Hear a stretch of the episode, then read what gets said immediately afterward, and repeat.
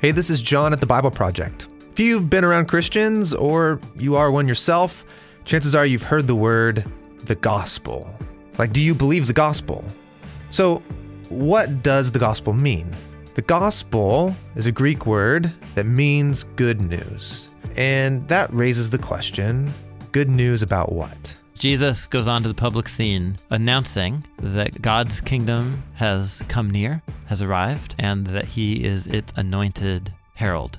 The good news is that God's kingdom has come near and Jesus is bringing it.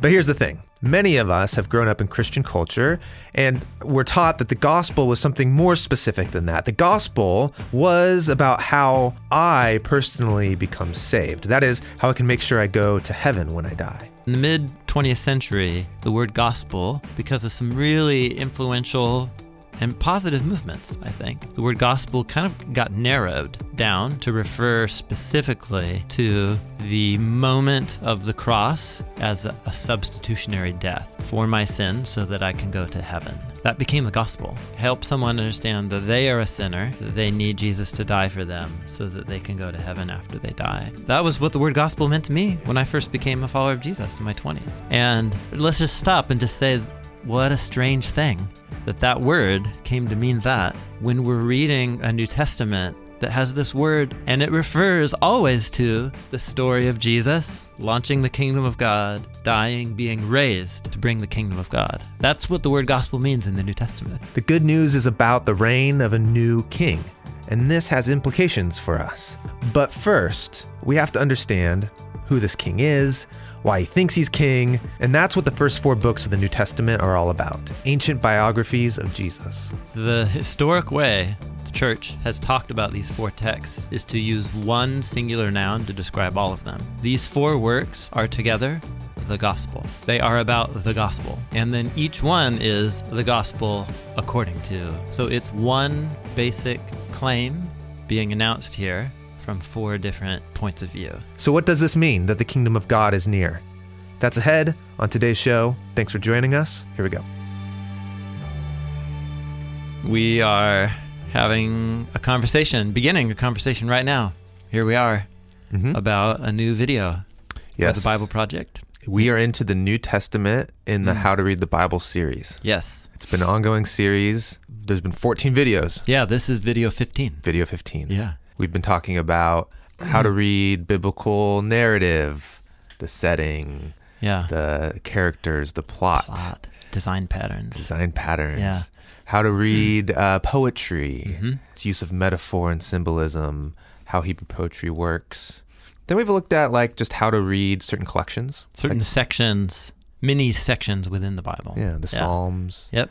As a collection of, uh, but mm-hmm. which is one book in our yep, yeah, Bible. one of the largest books. Um, the law. The law. Oh, yeah. The laws in the yeah, which are peppered throughout. Yeah. Mm-hmm. Yep, peppered throughout the first five. Well, the second through fifth books. mm-hmm. And then the prophets. And then uh, the prophets. Then the books of Solomon. Oh yeah. And we are moving on to. We're gonna have five videos about different sections and literary genres in the New Testament. The New Testament. Yeah. We're gonna do how to read the Gospels. That's this. That's this conversation. This conversation.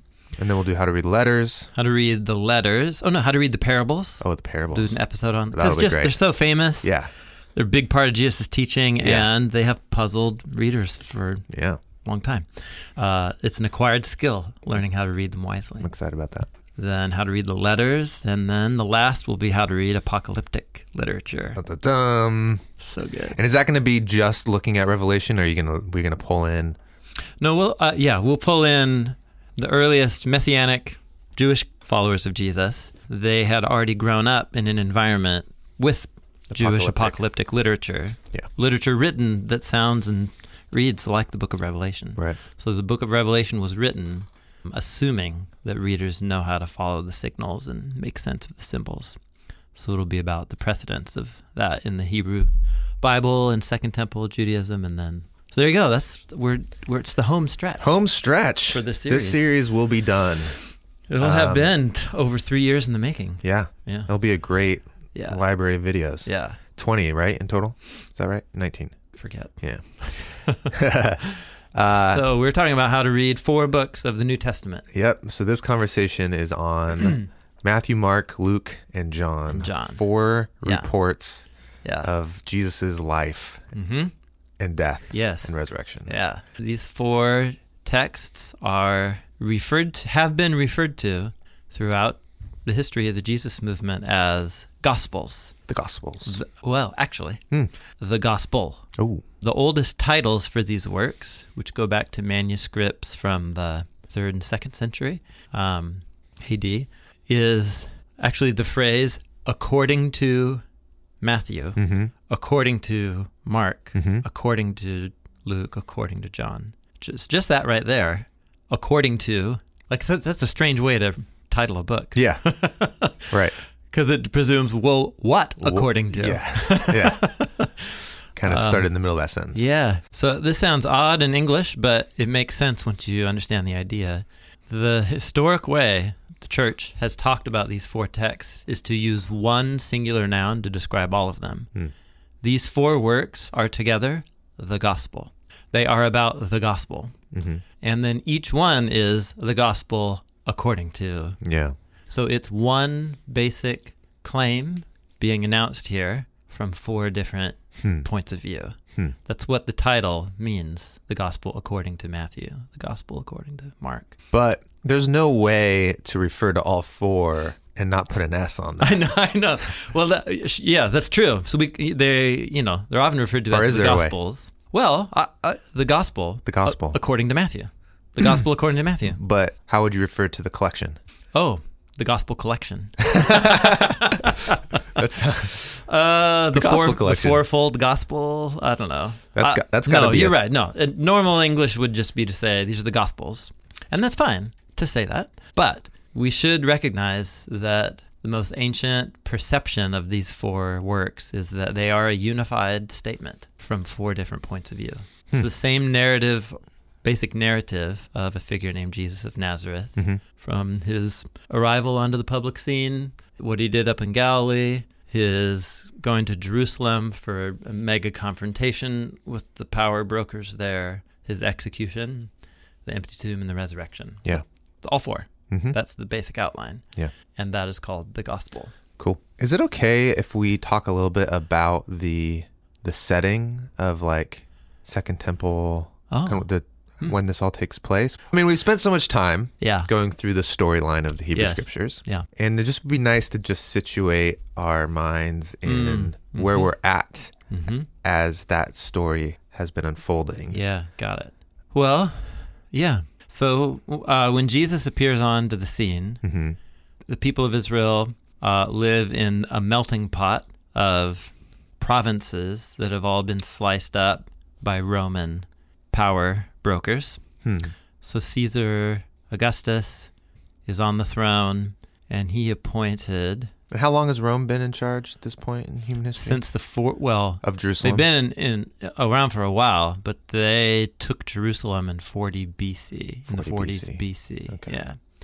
It's so complex. It's taken me years to sort all this out. yeah. You got Babylon. Babylon takes out Jerusalem. We're and the backing up. temple. We're, I'm sorry. I'm backing up right now. All right. So Israel is its own kingdom. Mhm. Monarchy, Yeah.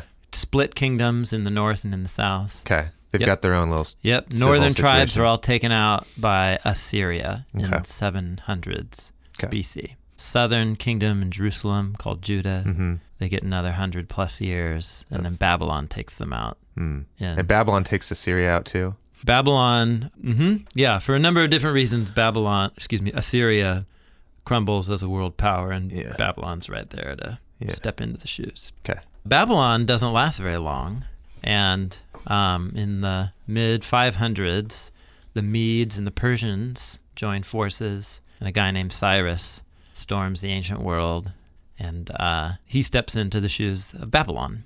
And the Persians are on the scene for a couple centuries. Hmm. The 500s, the 400s, the- like Esther's, where story of Esther takes place. Mm-hmm. Xerxes, Artaxerxes, and all this. And then Alexander the Great storms the ancient world in the Hmm. Yeah. three, mid late 300s Yeah. BC, spreading the good news of Greek culture, language, and religion. Right. I mean, he went from Greece. I mean, his famous s- storm of his uh, like imperial march all the way to India. And Yeah. That's where he died. So that's in the 300s. And then he dies. And at that time, Mhm. the Hebrew scriptures were most were formed. They're being formed in their final They're being formed collection. in the final collection. Yeah, that's right. And there's still writings during this time of other of the other works, right? Like this is Oh yeah, Jewish culture is uh, I don't know if you'd say they're flourishing, but yeah, they're existing and producing a lot of the literature that is now called the Apocrypha or Pseudepigrapha. Mm-hmm. But the works at the center of the Hebrew, what we call the Hebrew Bible were like the main, where they were a main focus, Mm-hmm. Yeah. um, and source of inspiration and hope. Yeah. So the whole point is for the people living in Jerusalem, yeah, just They're just- one yeah. power after another. one imperial oppressor after another. Yeah. not all Jews. You- you- Then you get a diversity of responses to all of this change of l- leadership. You got lots of Jews that are like, yeah, yeah, I'll do the Greek thing. That sounds awesome. We'll get a gymnasium in Jerusalem, Yeah. was where all the men hang out naked. That's what that means. And like do sports and sit in the baths and talk about Plato and It's very Greek. debate politics and so on. And so, you know, Jews are under pressure since men are naked in the public square a lot in Greek culture. Circumcision becomes an embarrassment if you want to be like the. and the, the powerful. in, in crowd. Yep. So, yeah, Jerusalem, uh, Judaism becomes a diverse movement with diverse responses to the cultural change, like any religious movement. Yeah. So once once Alexander the Great dies, his massive empire from Greece to all the way to India gets divided up Hmm. into dozens of little mi- smaller blocks, Hmm. Mm-hmm. and then that begins about a century and a half of just human nature, just like humans. It's just Everyone trying to carve out their totally yeah. their power niche. So, and it becomes a back and forth between the rulers over the land of Egypt after Alexander and the rulers over the land of Syria, north of Israel Palestine. Hmm. Mm-hmm. They're constantly traveling up and down through the land of Israel Palestine, uh, taking Israel Palestine back from each other. Wow. Just changes hands back and forth. Lots of battles, lots Yeah. of bloodshed. Wow. Jerusalem gets taken over many times Yeah. one Syrian king named Antiochus Epiphanes comes into Oh, yeah. Jerusalem Mhm. uh, after being humiliated and unable to defeat the Egyptians, and he um, takes it out on the Jews in Jerusalem. And this is that famous. Mm. Yeah. See the little horn? He is the uh, a primary figure in the portrait of the little horn. Yeah. But the whole point, actually, is you're referring to the book of Daniel. Yeah. But the book of Daniel portrays the actions of Antiochus by mapping them onto the actions of Nebuchadnezzar of Mm-hmm. Babylon and of the kings of Assyria. They all become comes this meta. yeah. It's just they're- it's just foreign rulers who are Yeah. power hungry and oppressive and violent. Yeah. So Yeah. it just just all of them. Right. So then Rome comes in. well, n- no. So then um, you have the successful Jewish revolt, the Oh, first okay. successful Jewish The revolt Maccabees. Mm-hmm. of the Maccabees. And um, so this is in the 150s. And they f- found the first independent Jewish state since Mm. since Babylon Yeah. uh, came to town 400 Yeah, that's years big. earlier. Mm-hmm. And they found a, a renewed Jewish state. They rededicate the temple.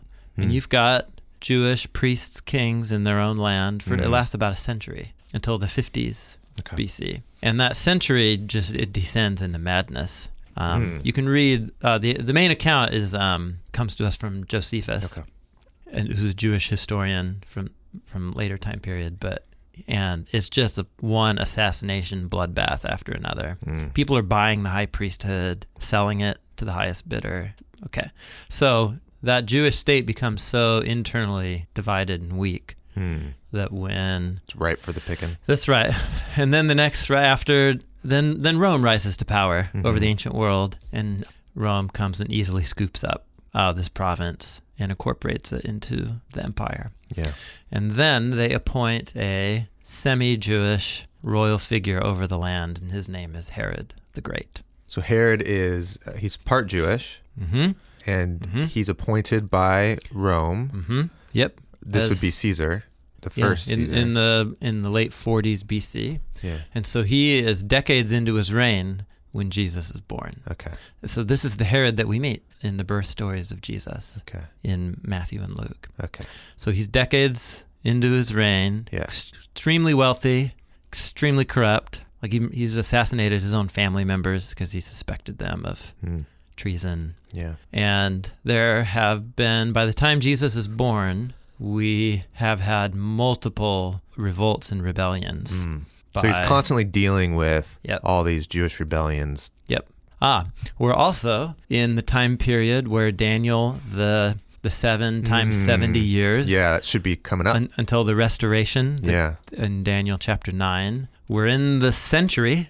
The Mm. basic, you know, people debated exactly So if you are counting that down as Yeah. like this is when we get our freedom again, correct. you're like it's something's gonna happen. Something's going to happen. it's in the air. And There's so- rebellions in the air. That's right. And so you can you can mark it like right around the time period the attentive readers of the scriptures would be expecting Mm-hmm. Daniel's prayer of the restoration of Jerusalem to come about. Hmm. You start to see in the historical record all these rebel movements pop up. And some of them are mentioned in the book of Acts. Wait, are you that Yeah. Egyptian who Yeah. led a few thousand people Right. out of here to When Paul goes back to Jerusalem. Yeah. Yeah. and that's just one. So it's uh, think I, okay. This is we just have to imagine ourselves. I am living on my ancestral homeland Okay.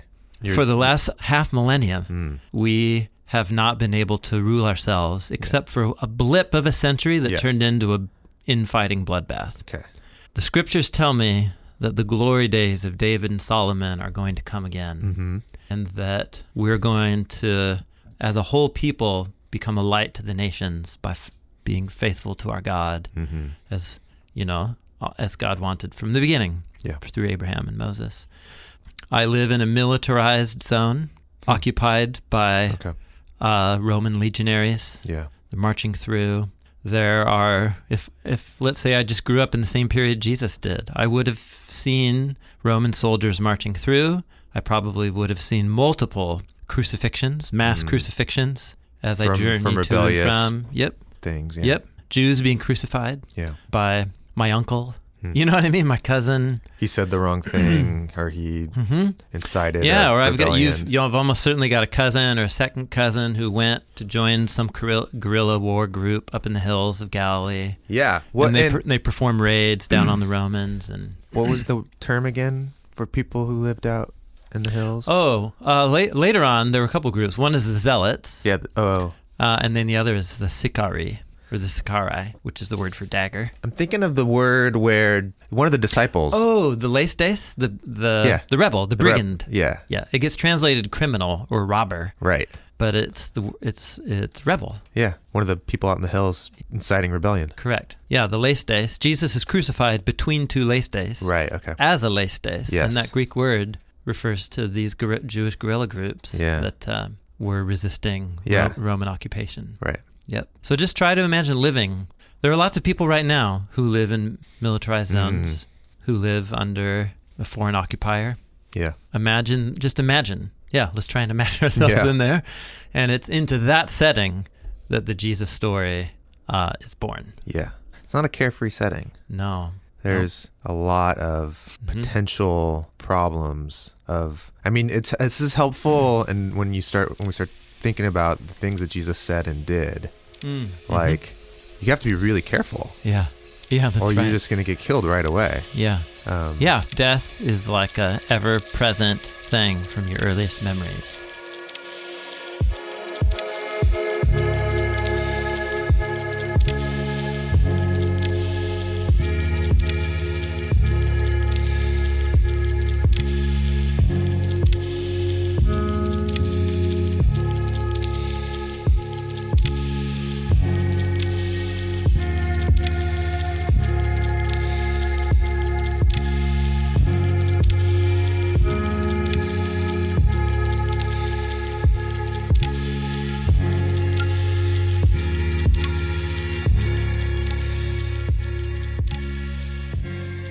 Okay, so that's just the political scene. Yeah. Down in Jerusalem is the temple, Yeah. but the, the priests who work there are f- like f- in full, you know, they're they're friends with the, the Roman governor. And, well, at least they have an uneasy alliance. Yeah. They're the ones who. The only reason represent- why they can still do their priesthood thing Correct. is because the Romans are letting That's them. right. The Romans established a big fortress down in Jerusalem that overlooks the temple courtyards, Yeah. and so the Sadducees are the power brokers there, Mm, Okay. and they um, eh, Sadducees. This is the um, Greek transliteration of the Hebrew word Zadokit Hmm. from the priests of Zadok, who's one of the gra- grandsons of Aaron. So the That's where they trace their yeah, the- lineage. The, the Zadokites. The word Sadducee is the- a Greek rendering of the Hebrew word Zadokite, which was the lineage of priests. Yeah. So, but uh, the temple's now a really controversial place because Hmm. of the people who run it. Some people think they're compromised and defiled, and that they're doing it all wrong. And it's the Sadducees that run it? hmm Okay. Yep. And so they they're a controversial group. Mhm. People want to be at the temple and, op- and go worship the God of Israel there, but also some are fine with it, some begrudgingly. Mm-hmm. There's a bunch of real extremists who went out to the Dead Sea because Mm-hmm. they think Jerusalem is just corrupt as like a big Hmm. This is bag like of the- seafood. It's like, the a- Qumran community kind of thing? yeah, like the uh, the yeah the pr- community that produced the Dead Sea Scrolls thinks that Jerusalem is an utterly defiled Yeah. Mm. place now. So they withdrew um, out there to the same region of- as John the Baptist Mm, withdrew and Doing they're his doing revival their thing. movement, Yep, yeah. yep. And they almost certainly knew about each other. So it's just it's a very turbulent time Yeah. in into which Jesus is born. And Jesus is point. born um, outside of Jerusalem. So we've been talking about Jerusalem, Mm-hmm. but there's there's a, other regions that are predominantly Jewish. Yeah, most of Israel Palestine at this point is melt melting It's a pot. melting pot. Yeah, yeah. Okay. It's Israel's ancestral homeland. Okay. But ever since the Babylonian exile, people have been moving to and from. Mm. Right. Shipped out, Um, So- brought back. Yeah, Other that- people brought in. That's right. Yeah. Yeah. There's full on new Roman cities that are designed to look like Rome Hmm. up in Galilee. And okay. Jerusalem is cur- under a lot of construction during Jesus' life. Hmm. Oh, yeah, Herod's making built it his look like, palace and yeah, stuff. Hmm. making it look like Rome. I mean, he's trying to make it look like a Roman city. Mm. Yeah. So that's that's the basic historical setting. Cool. And yes, into this setting, a messianic movement begins out of the ministry of John the Baptist with a certain figure named Jesus who was from Nazareth or the Nazarene. When you say messianic movement, Ah, yeah. that's, that's a good point. Well, the word messianic means ano- anointed one. So the reason I say that is Jesus goes onto the public scene announcing that God's kingdom has come near, Mm-hmm. has arrived, yeah, and that he is its anointed herald. yeah. He's its messianic herald. And there you go. Now we're off to the races. Yeah. to say that in that setting, hmm it's a very dangerous thing to say. It's a very dangerous thing to say. That's right. You guys, the priesthood Yes. and the Roman power structure, all of that, like I'm the rightful heir to this this place. Yeah. And from here God is going to Yeah. bring blessing to the whole world. That's right. Through m- my rule. Yeah. Yeah. That's right. That's what people would hear when you say Mm-hmm. you're the anointed one. Yeah, that's right. And there are other people who have a similar message on the surface. They corral up in the hills and hide in the caves and perform raids on, Yeah.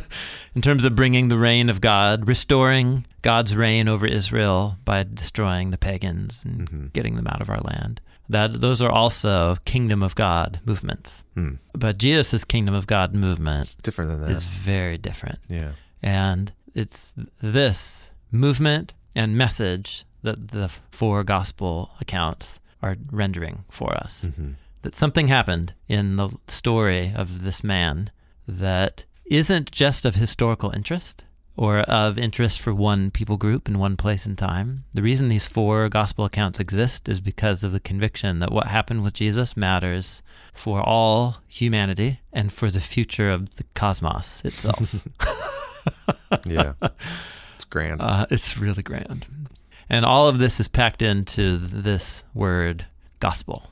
Hmm. So, first, I just want to have a pointed conversation about that word Okay. and why are these four works called the gospel? Because it, it's a way more fascinating topic than I ever realized until I opened it up.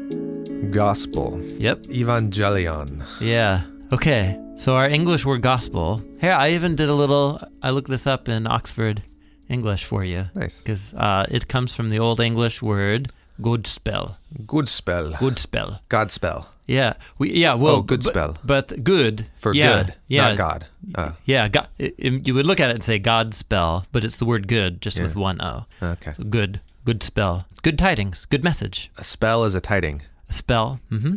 Yeah. Tiding or message. A sp- I think of spells as like magic, Correct. Yeah. but a spell. yeah. Um, spell means story or message. Hmm.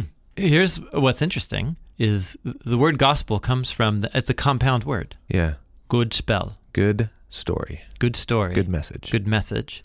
That precisely maps onto the Greek word that it's derived from, which is euangelion. And euangelion is a compound word, angelion, which means message, and you, which means good. Hmm. So both words mean good message or good good news. I mean, good news is a, a great translation. Yeah. I actually have come to prefer it to the word gospel. Good news. Good news. Yeah.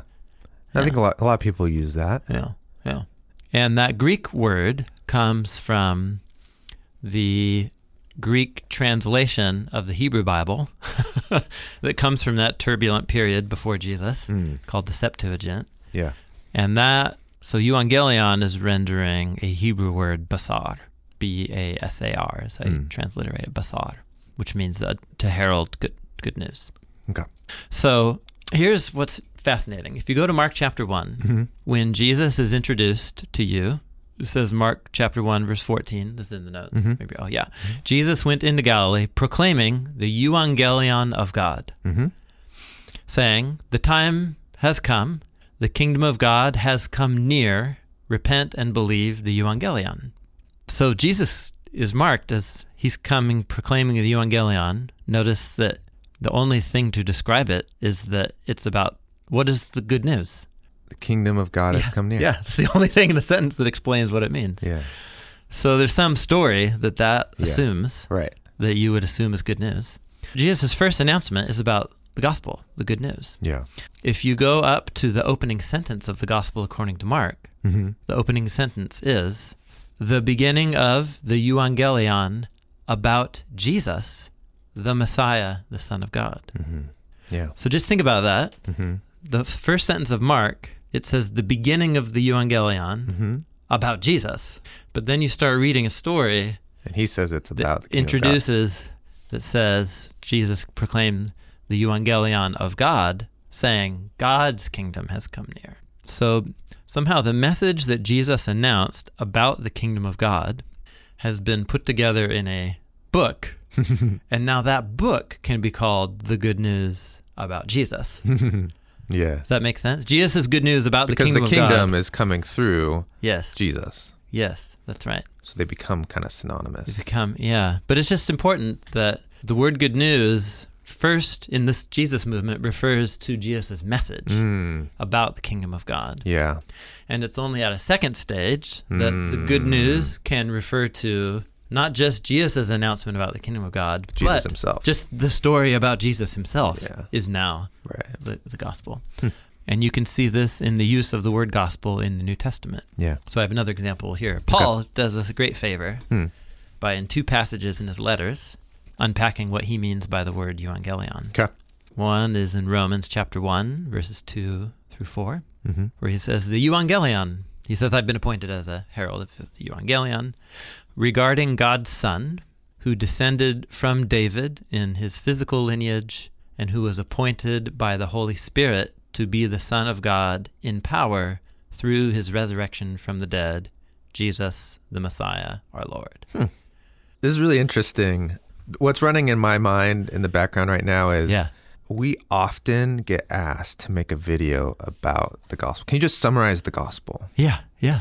And typically, I think what people mean is like the salvation code or like the, Oh, yeah, yeah, yeah. Sure, the sure. like, how do you make sure you're going to heaven? hmm Can you summarize that?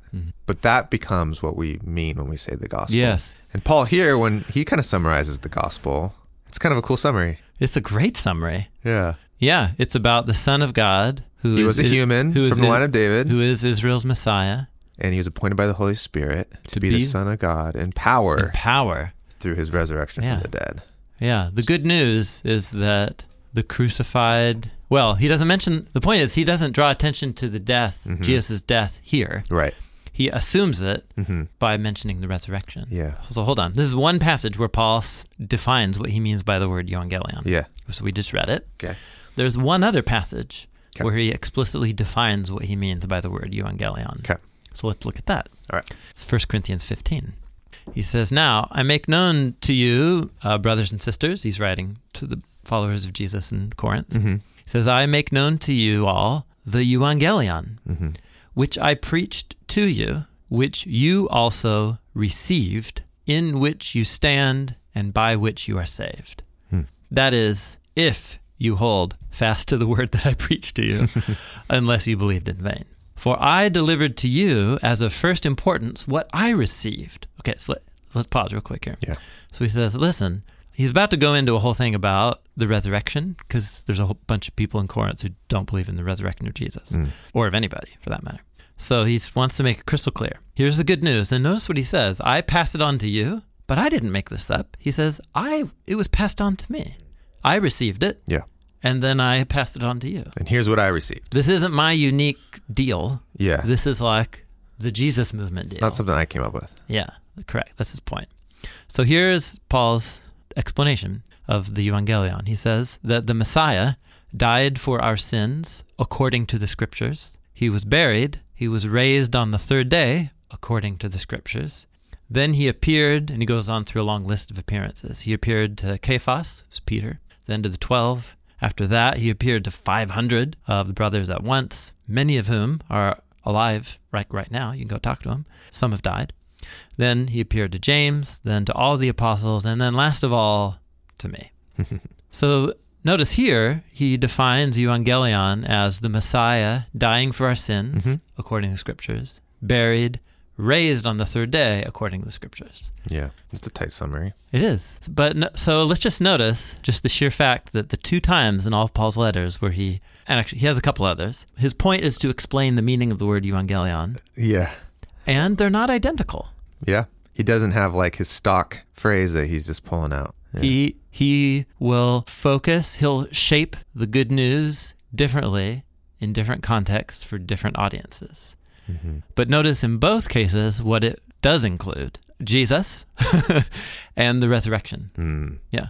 Now, the resurrection assumes his death, but notice in Romans 1, he Yeah. doesn't explicitly mention the death. And in Romans 1, he doesn't talk about any sort of atoning sacrifice. He doesn't talk about dying for our sins. Right. That's right. Now he will later in Romans. Yeah. He will. And my point isn't that these exclude each other. My Sure. point is just simply this that there's some sort of core underlying story, but that can be molded and differently represented Mm-hmm. by the apostles for different audiences and different contexts, Right.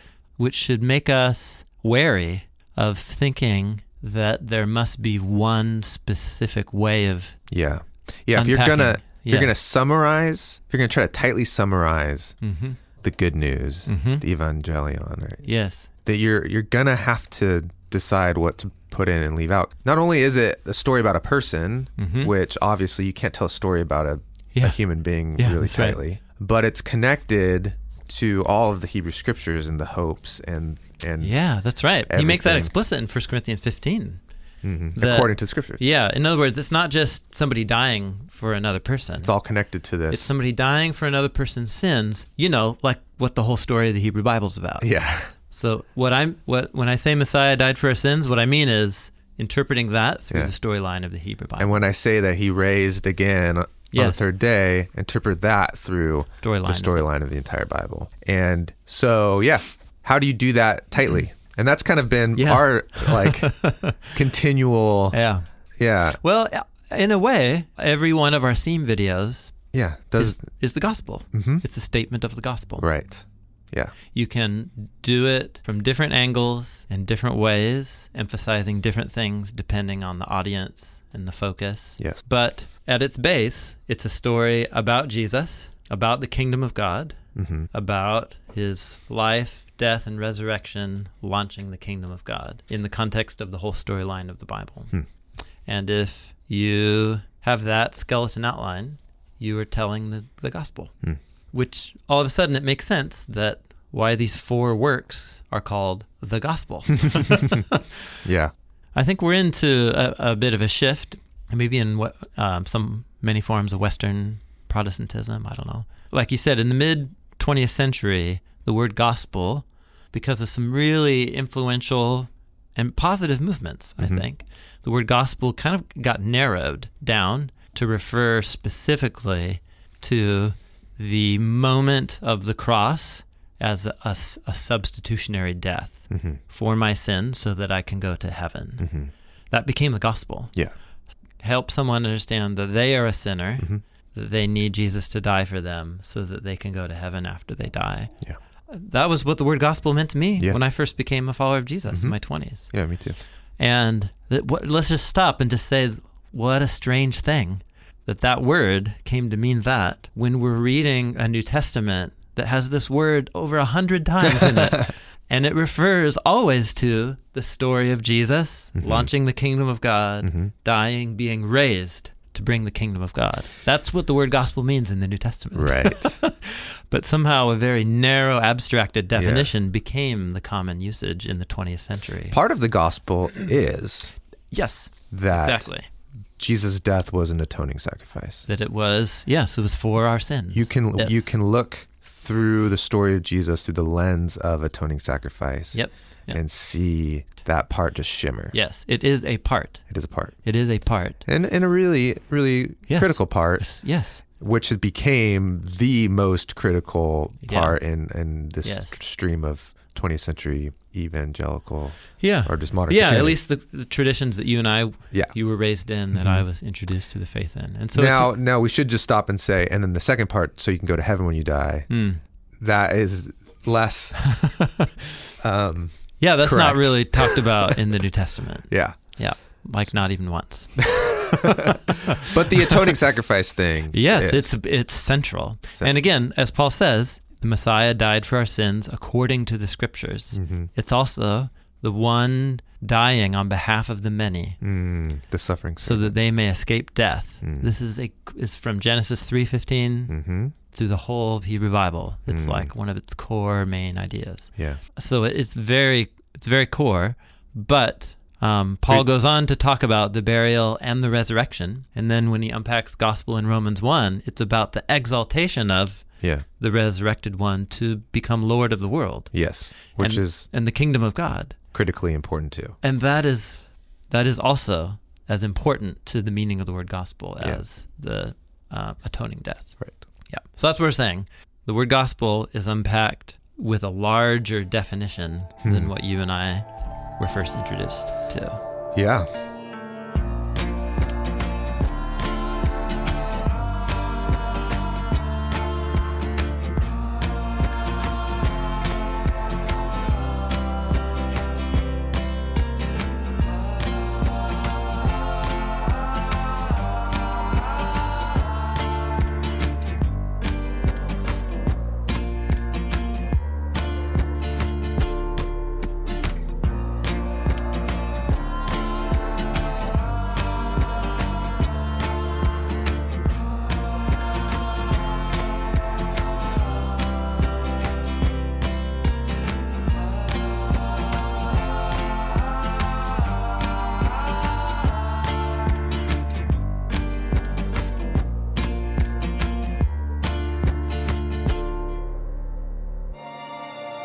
I guess kind of depending on who you're talking to, Mm-hmm. it's wise to step back and think, okay, I've got the whole. uh, Yeah. Let's say you have the whole of the Hebrew scriptures in your mind Yeah. and the life and death and resurrection of Jesus and how that's a fulfillment of Mm-hmm. the story. And you've got a few minutes to like communicate that to someone. Mm.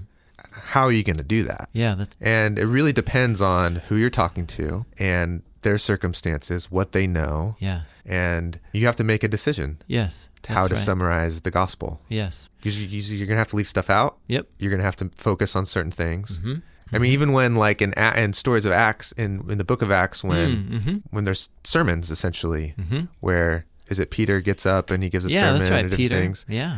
It's like he tells the gospel, Mm-hmm. but in a very specific way for a specific crowd. Yeah. Yeah. I remember s- still uh, being a new follower of Jesus, reading through the speeches in Acts. Yeah. And the one that threw me the most for a long time was his speech to the philosophers in Athens in Acts chapter 17. Right.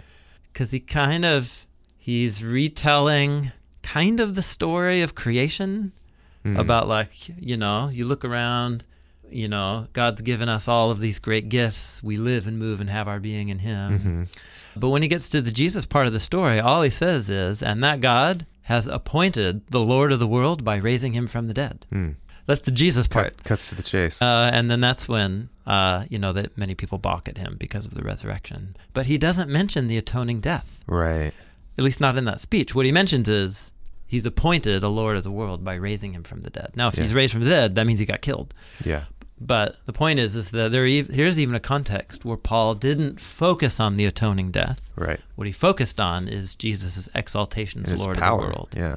So, again, yeah, what we're not saying is Jesus' death isn't a part of the gospel. What we're saying is the gospel is a larger, it's Mm-hmm. the story of the gospels. The four gospels are the gospel. Hmm. Yeah. like the story that I t- tell should be about Jesus, Uh-huh. about something to do with how he brought the, r- the realm of heaven or God's kingdom yeah. here Yeah. and that he launched it through his death and resurrection, and that, that he's now the Lord of the world. And all of that only makes sense when yes, you understand what Paul means by according to the scriptures. correct. That's right. It will be a story that's the fitting culmination of a longer pre story that will help you understand the Jesus story. Yeah, Yeah. that's right. So there you go. That's what the four gospels are trying to do. So in, in this video, what I'm hoping is we can introduce people to maybe, I I mean, many people, when they're first learning to read the Bible, they're first following Jesus, or their whole lives, I hope, are reading and rereading the four Gospels. Yeah. Some of the easiest parts of the Bible to read. Yeah, they're narrative, they're amazing. Yeah. Jesus is amazing. Yeah. He's incredible. And, but there are also a lot of puzzling stuff that he says and does. Right. Yeah. Yeah. Yeah. It, it leaves you scratching your head often. Yeah. And you're like, well, I, ca- I think I get this part. Yeah. I don't know why he said that thing about a, a fig tree Yeah. or cursing. Cursing the. a fig tree or Yeah. right. There's some weird stuff. Like Yeah. why do you have to? Sp- Why was he so mean to that guy? yeah, totally. yeah. why did you call that woman a dog? Yeah. right. And um, wha- or li- you know, compare her to a dog. And why did you have to heal that guy's eyes two times, twice, like to get him fully healed? And there's just Hmm. Yeah. you know, why is he always talking about the son of man figure and hmm all this? Right. But those oddities don't overshadow just the sheer beauty Mhm. of who he is Right. and how he treats uh, outsiders and his wisdom and his insight into the human heart. That's what anybody can walk away with. Yeah. That. And then you get his his teachings and his parables and Yes. Yeah. those are equally intriguing and perplexing Mm-hmm. as the stories about him. Yeah. That's right. So what I'm hoping the video can do is take the viewer to kind of the next level of seeing like, oh, there's more going on here than I realized. And I could begin to read these texts with even more understanding and a little more wisdom if I put a couple, if I begin asking a few questions and noticing Yeah. a few things. It's kind of like the, the next level, Gospels for the next level reader is what I'm hoping. Hmm. It's a that- second like a second pass. yeah, or I just, I, the point is, I want to assume that the viewers kind of basically know what the Gospels are and that they've tried to read them. Right. And I, what I want to do is make them aware that there's a n- multiple more layers of depth here that make it worth picking up the Gospels Mm-hmm. another time Yeah. and asking some new questions.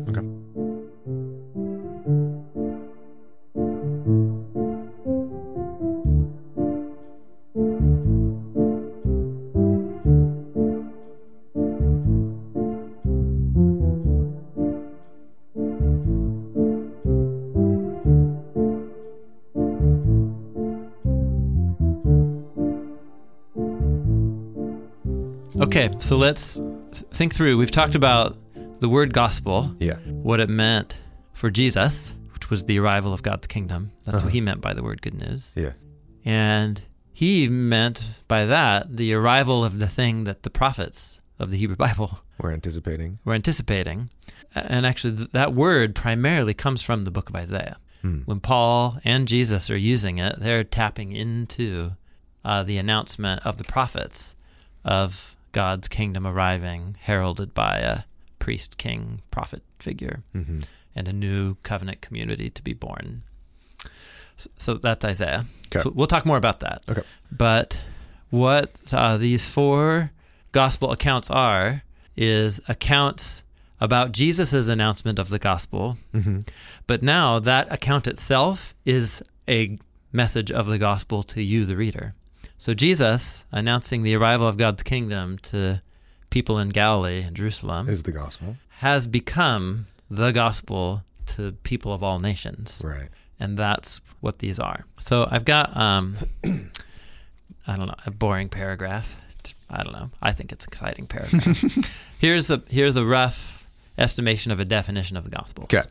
The gospels are carefully designed theological biographies of Jesus of Nazareth. They focus on his announcement of the Evangelion. Mm-hmm.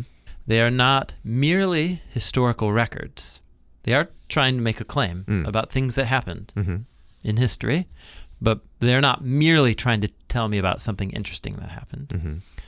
They are designed to ad- advance a claim that will challenge the reader's thinking and behavior. So, the reason these texts exist is because their authors believe every person needs to reckon Mm-hmm. with what happened Yeah. in the story of Jesus, and you are going to be forced to make a decision about him after reading this book. It's not a neutral No, book. it's not a neutral book. It's it's got an agenda. Yep. Uh, in the second to last chapter of the Gospel of John, he straight up tells you. Hmm.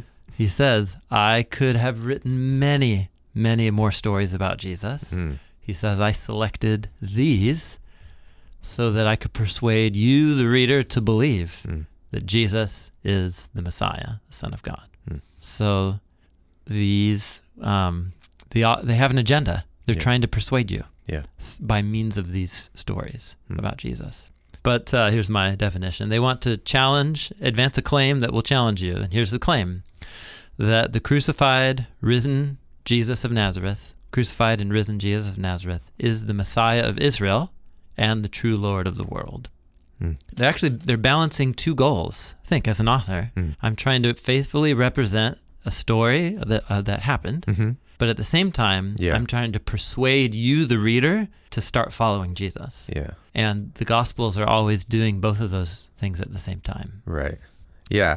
Where like we think of writing history Mm. pure like if you were gonna be a pure historian, you come without an agenda. Yeah, yeah, right.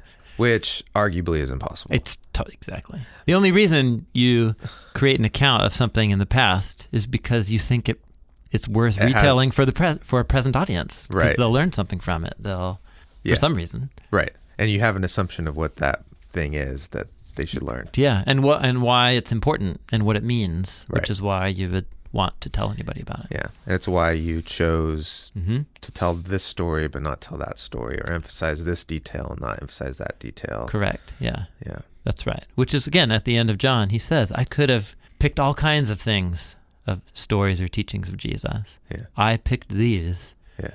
in order to persuade you. So, yeah, when I say that there's theological biographies, I'm tuning into a really cool conversation in the last 30, 40 years of New Testament scholarship. Hmm. Scholarship. Two significant names uh, are Richard Burridge and then a woman named Loveday Alexander. And w- dude, what they did was go read all of the narrative biographies from the Greek and Rome Hmm. Latin era Yeah, just saturate and themselves create in a them. profile of like This Oh. is how an ancient biography works. cult totally yep Yeah. and then they created these big comparative accounts and Oh, wow. analyses and people still appeal to these works today i Wow. mean they haven't When been did they do this? returned- uh, this was in the 80s 70s Okay. and 80s Okay. uh, and it's been filled out and you know tweaked and so on. But on the whole, it's the way that scholars will talk about it is the Greek word is bios. Hmm. Mm. Bi- they're called Life. bios, and just like we use the word bios, give me your bio. Oh, right. Yeah. Yeah. uh, but it refers to a certain kind of narrative. It's a narrative where a key historical figure, it's a narrative that is trying to represent the essence and meaning of their life and contribution. In other words, it's not archival Right. interest. It's saying this figure matters Yeah. and everything's designed around telling you why they matter. Right. They're persuasive documents. They put forward figures that are worth emulating, worth following. And what Burridge and Alexander come to the conclusion is that actually is the element that the Gospels turn up the volume on the most in comparison. Mm. The persuasiveness. Yes, which makes sense. Like to, to write a you know a, a, an ancient bios of Aristotle, you know, or of Plato. They're noble figures, Mm-hmm. and they're still philosophers who, you know, the author wants them to respect their works and learn from them and so on. But Jesus is someone. If you come across a story of Jesus, it's a fo- one of his followers telling you, and they want you to join his community, the community of his followers, Yeah. and take on his way of life Yeah. and live as if this story is really true. So they turn up the persuasion more than your average ancient Greek biography, which is really interesting to think about. Mm. Because it's like, ah, you know, listen to Plato, like learn from him. Yeah. That's, you know, But if you end up like not spending a lot of your life thinking about Plato, yeah. Oh- It's oh well. Yeah, oh well. yeah, totally. you're missing out. yeah, But totally. Yeah. yeah, But these four accounts are saying, no, the world has a fundamentally new changed. ruler. The world's changed. It has a new king. And you have to make a decision of whether you're going to acknowledge the risen King Mm. Jesus. Because he's your Lord, whether you acknowledge it or not. Yeah. That's what these texts are saying. So there's they have a vested interest in forcing you to make to educating Mm. Bring you, you at a enough crossroads. to bring you to a crossroads to so that if you read it you at least you can't remain neutral Mm. you finish one of the gospels and you you have to say this is baloney no thank you or there's something here that i've never thought to think before and i need Yeah. to take it seriously Right. so that's yeah they're an ancient form of of biography I- i don't think we need to talk about in this video Yeah. but I really recommend um, the works. Also, I recommend one other work just since we're kind of in intro mode. Um, a very helpful introduction to like a next level. Actually, it's not an introduction. Then it would be like a, a book that's very accessible that will guide you into a next level depth of reading the Gospels is by Jonathan Pennington, a New Testament scholar. Uh, I, f- I forget where, but um, he did his PhD at St. Andrews in Scotland. And uh, it's called Reading the Gospels Wisely. Hmm. Great title. A narrative and theological introduction. So he has chapters on where they came from, how they came into existence. We've talked about that before, but it's more about how to read them. In a, in a way, this, some of the things we're doing in the video will be distilling uh, Pennington's work. Okay.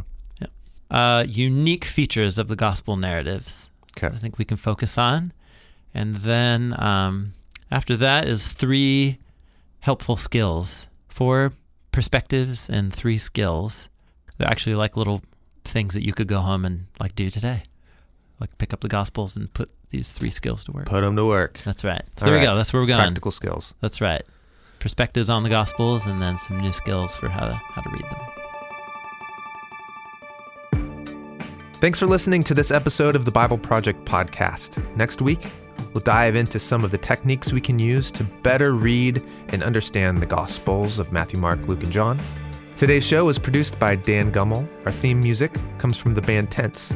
The Bible Project's a crowdfunded nonprofit. We're in Portland, Oregon. You can learn all about our free resources at thebibleproject.com. Thanks for being a part of this with us. Hello, this is Megan. I'm from Happy Valley, and I really like the Bible Project because, as an animation nerd, it is a great way for me to dive into scripture. We believe the Bible is a unified story that leads to Jesus. We're a crowdfunded project by people like me. Find free videos, study notes, podcasts, and more at thebibleproject.com.